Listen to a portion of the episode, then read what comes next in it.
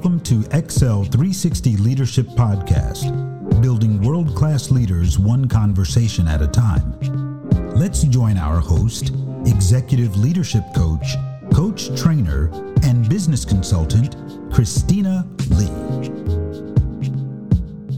Good afternoon. Welcome to Paradigm 360 Coach Training and Consulting. I am your leadership coach, Christina Lee, and I'm excited to be here with you with another leadership principle.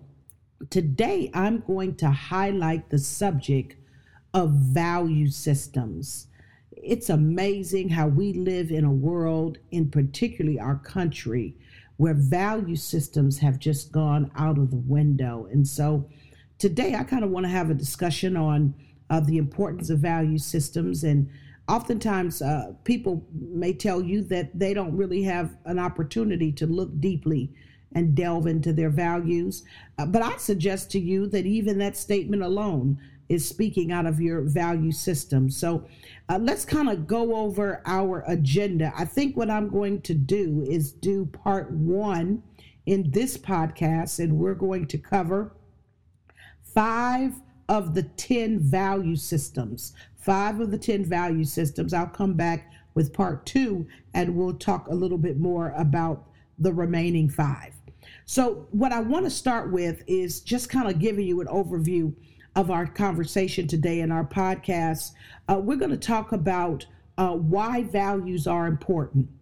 I think it's so important that we have a framework for why we need to have a value system. We're going to talk about what, what do values look like? Um, and how do we use them to prioritize our life?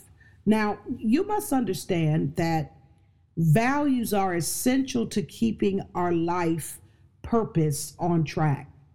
It is the lens in which we view how we are going to make decisions with our actions, uh, with our money, with our time. Uh, and so it really points toward our purpose, and our destiny. Values will guide us through major decisions, and it will also help us with important goal setting and priorities in our life.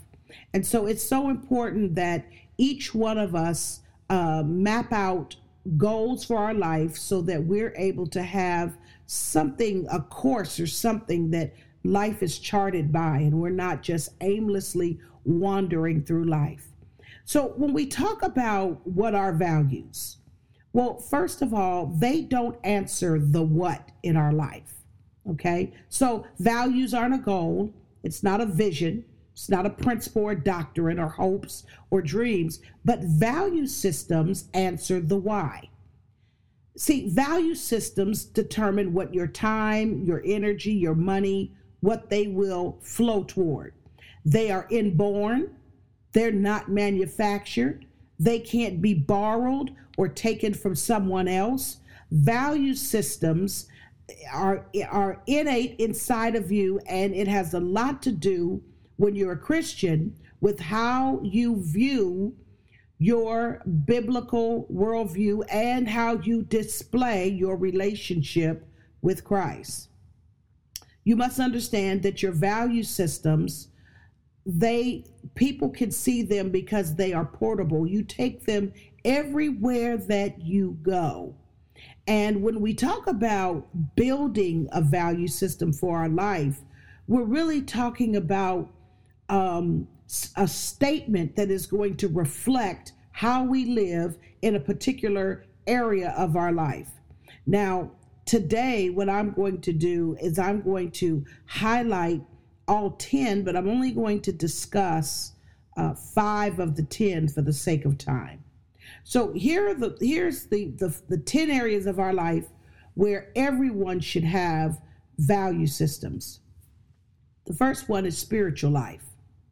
All of us should have some type of value system for how we show up in our worship life. Marriage and singleness, family and children, work, church slash ministry, financial stewardship, physical stewardship, personal development, social stewardship, and hobbies and recreations. These are the 10 areas of our life that somewhat chart who we are as a human being. And when we have a statement that we can craft around these categories, we find ourselves living on target. The first one I want to talk today is about our spiritual life.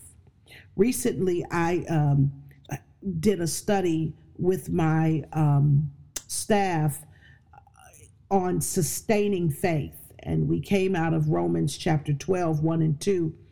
I must admit that my pastor had first imparted this study into me, and it was so powerful.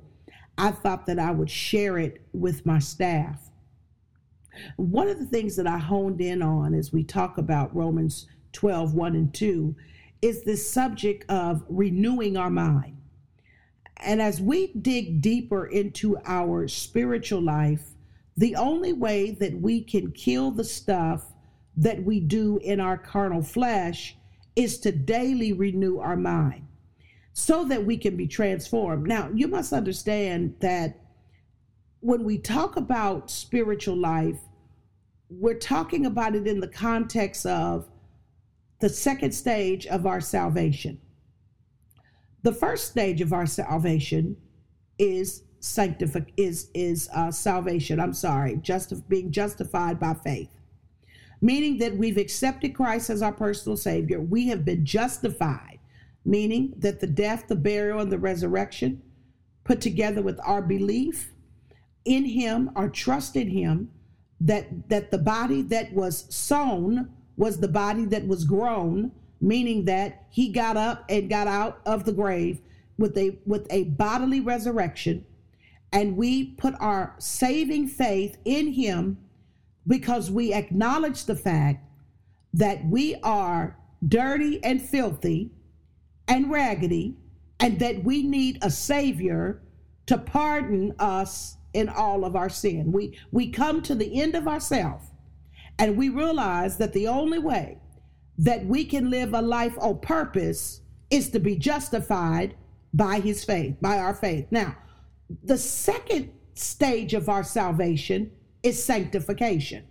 Sanctification is the process that allows us to grow in Christ. Sanctification allows us to be convicted by the Holy Spirit for the wrongdoing that we find ourselves doing. See, sanctification alerts us to our, our humanity when our humanity is out of balance. And so while we're still on earth until the rapture comes, we all are being sanctified in our relationship with Christ. This is why discipleship is so important. Discipleship is important because it gives us an opportunity to be able to grow in a loving and deep, rewarding relationship with Christ and cast our cares and our and, and our worries and our hurts on him and grow in a loving relationship. I like the way the the, uh, the writer John puts it that we need to stay connected to the vine. And as long as we are staying connected to the vine, we are getting the nourishment that we need to be able to go to our next level. Now, uh, the third part of our salvation, since I'm, I'm sharing uh, the three part process of salvation, is glorification. Glorification comes at the end when we receive our new glorified body. Now, our glorified body will be in heaven, and of course, we won't have to worry about our sin nature or any of those issues that get in the way in this season of our life while we're in the stage of sanctification. It is the consummation of all things. But until we are glorified with Him in the totality of the fullness of Scripture and the fullness of all things, we still got to deal with earth and the battles that we encounter down here. So, spiritual life, and I was sharing this with my team the other day, that it is amazing to me how we can be so deep and so spiritual, but there are certain things and certain uh, uh, places that we don't want to go for God or give up for God. See, I can't be spiritual if I don't understand on, on an elementary level the importance of tithing and sowing back into the kingdom that is given so much to me. See, God has made a way for me to not have to worry about death in the sense that I will die physically, but spiritually, I will not die because I've accepted Him as my Savior. Now, that has to mean something to us as it relates to our spirituality because our spirituality is saying, God, I want to thank you for what you've done for me. And matter of fact, one writer put it this way if I had 10,000 tongues, I wouldn't be able to thank you enough. I wouldn't be able to praise you enough. So my time, my talent, and my resources, they all belong to you. And when we understand that that everything we have first belongs to God, we don't struggle with the knowledge of giving things up. Now, not only do I understand that my talent and my time goes to God, I understand that my my attendance goes to God. The scripture says that we should not forsake the gathering and the assembly of the saints. It is so amazing to me the number of people who profess to be in a saving relationship with Jesus Christ, and yet we expect the preacher to be there when we walk in on Sunday, but we get to determine if we're going to hit the snooze clock or if we're going to show up late or if we're going to worship at all. See, I don't understand this new uh, Christianity where we get to stay at home and we get to sit at bedside Baptist and watch television. And I understand that we have all these different mediums as to how we can connect with God through the internet, through the TV. But listen, there's nothing that can ever replace the glory and the giftedness of corporate worship. When we replace the internet, with corporate worship because we're tired, we are saying to God that I'm putting you on the back burner and I have compartmentalized you in my life. Now, I I I simply believe this that if I'm in a saving relationship with Jesus Christ, worship service is my reasonable that's my reasonable duty. I shouldn't be vacillating on if I'm going to show up to church if I'm vacillating on that, I need to understand what my value system is as it relates to worship and my spirituality. I can't be spiritual if I don't want to spend time with Him. How in the world will we spend eternity in heaven, yet we don't see the value in going to church? Well, this is what people will say. Well, you know, um, you're putting all these demands. God is in my heart. I got a personal relationship with Him. You do. You also have a personal relationship with your job, but you don't stay home on Monday. You get up and go to work. Why? Because there's a check attached. There's a check attached to your performance at work.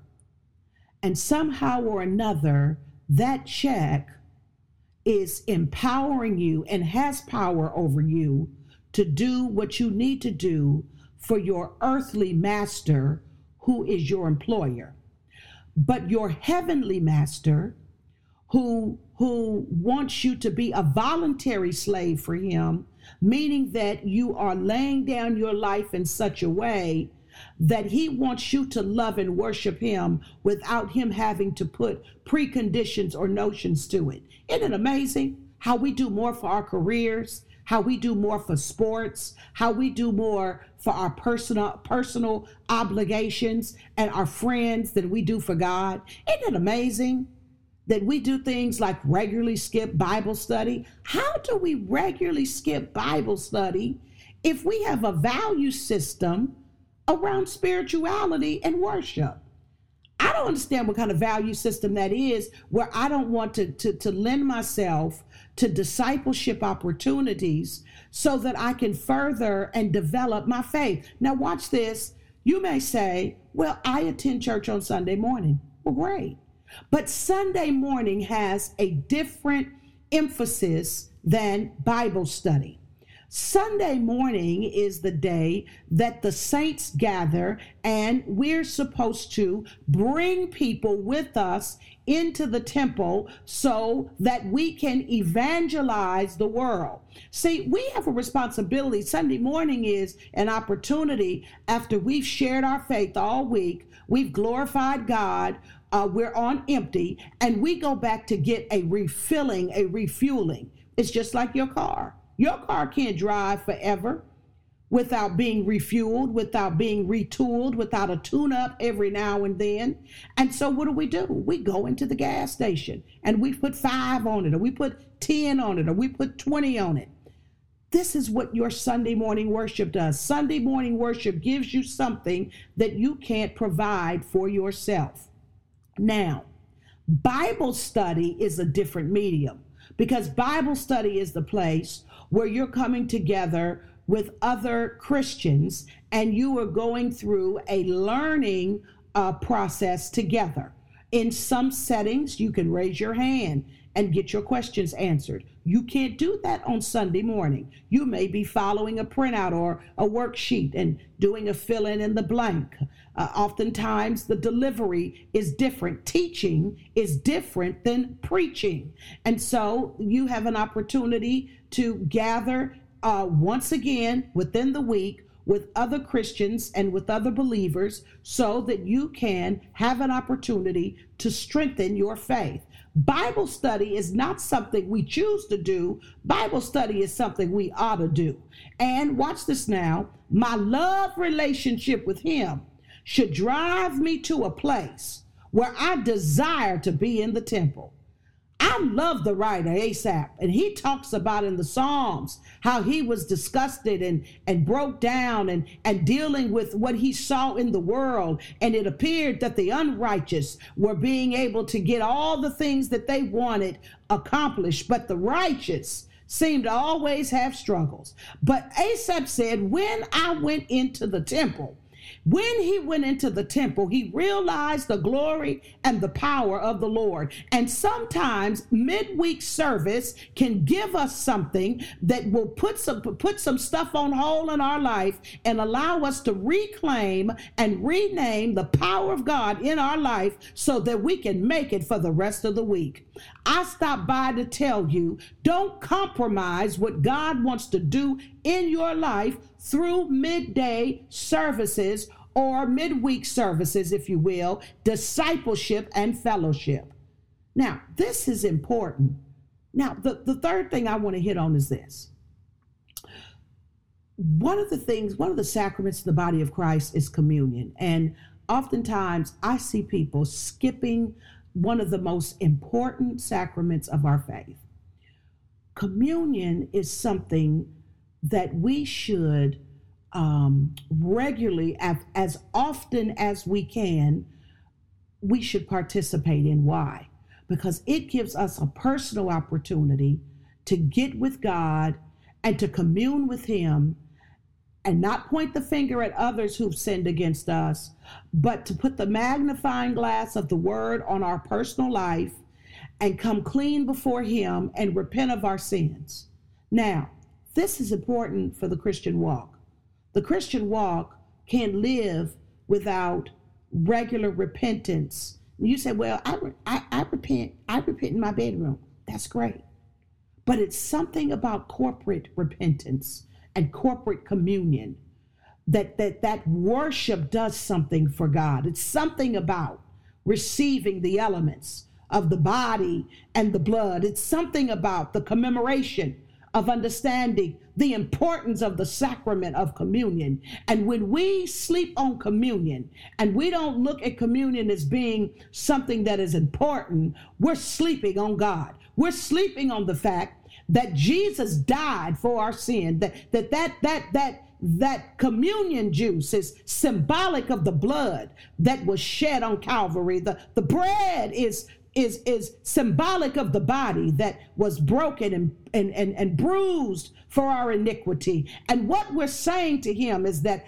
I'll never forget what you did on Calvary. And while I stand before you in this natural form, I'm going to repent sins of omission and sins of commission because I realize that although I am a new creature, 2 Corinthians 5 17, I'm a new creature, I still realize, as the Apostle Paul says, that I struggle with my flesh. I have to beat myself into submission regularly because of the things that my body wants to do.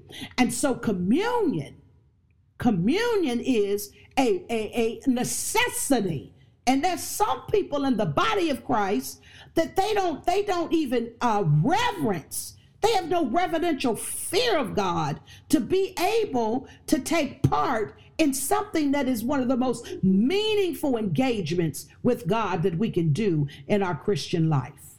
I submit to you today that there is nothing more important than the fellowship of breaking bread and drinking the wine which represents the blood of Christ with our brethren in collective worship.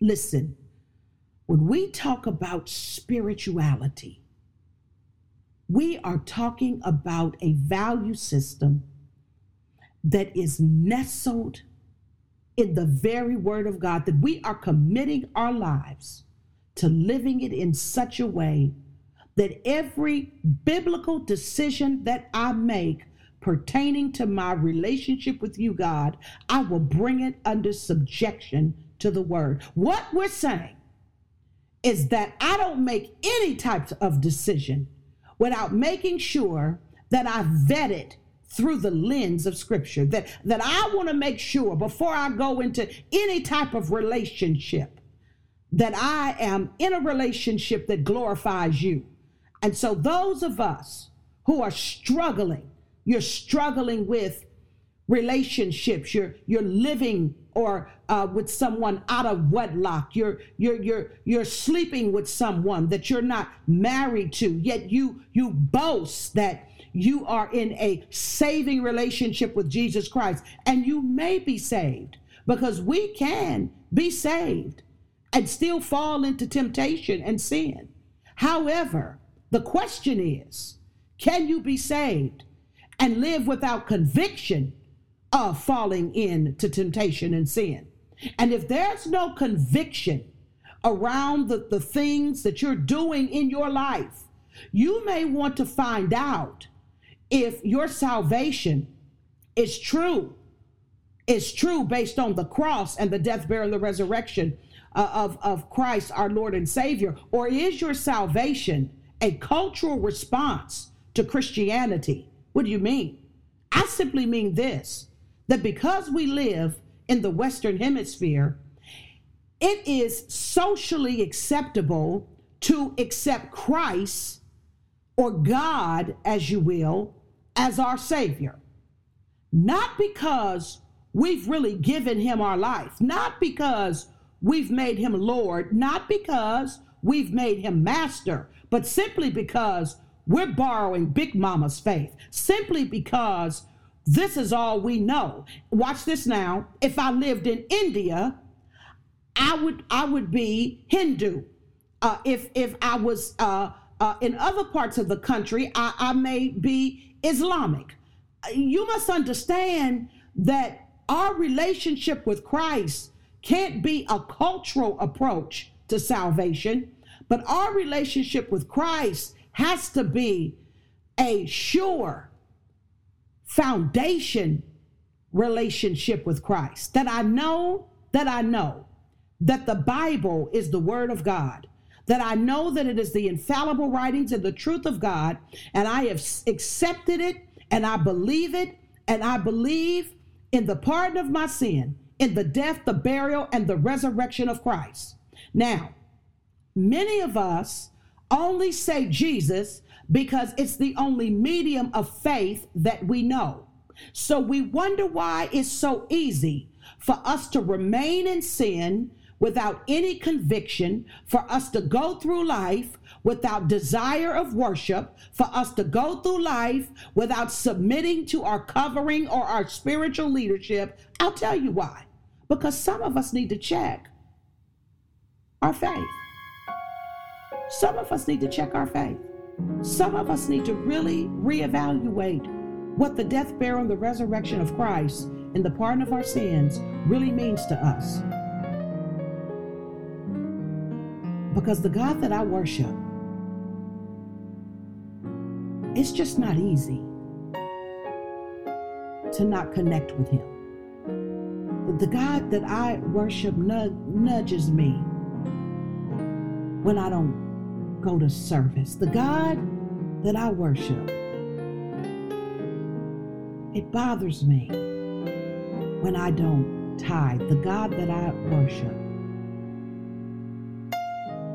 reminds me that I need to commune with Him.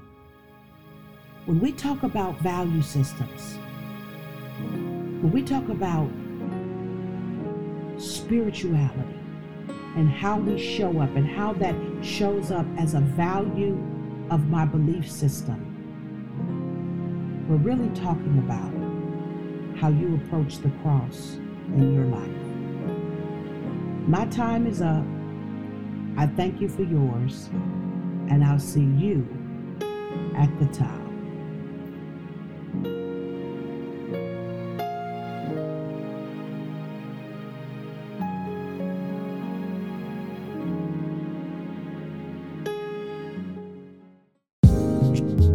For listening to Excel 360 Leadership Podcast. If you would like to know more about how we're building and equipping world class leaders one conversation at a time, follow us on the web at paradigm360consulting.com or drop us a line at info at p360coach.com. With that said, our time is up. We thank you for yours, and we'll see you at the top.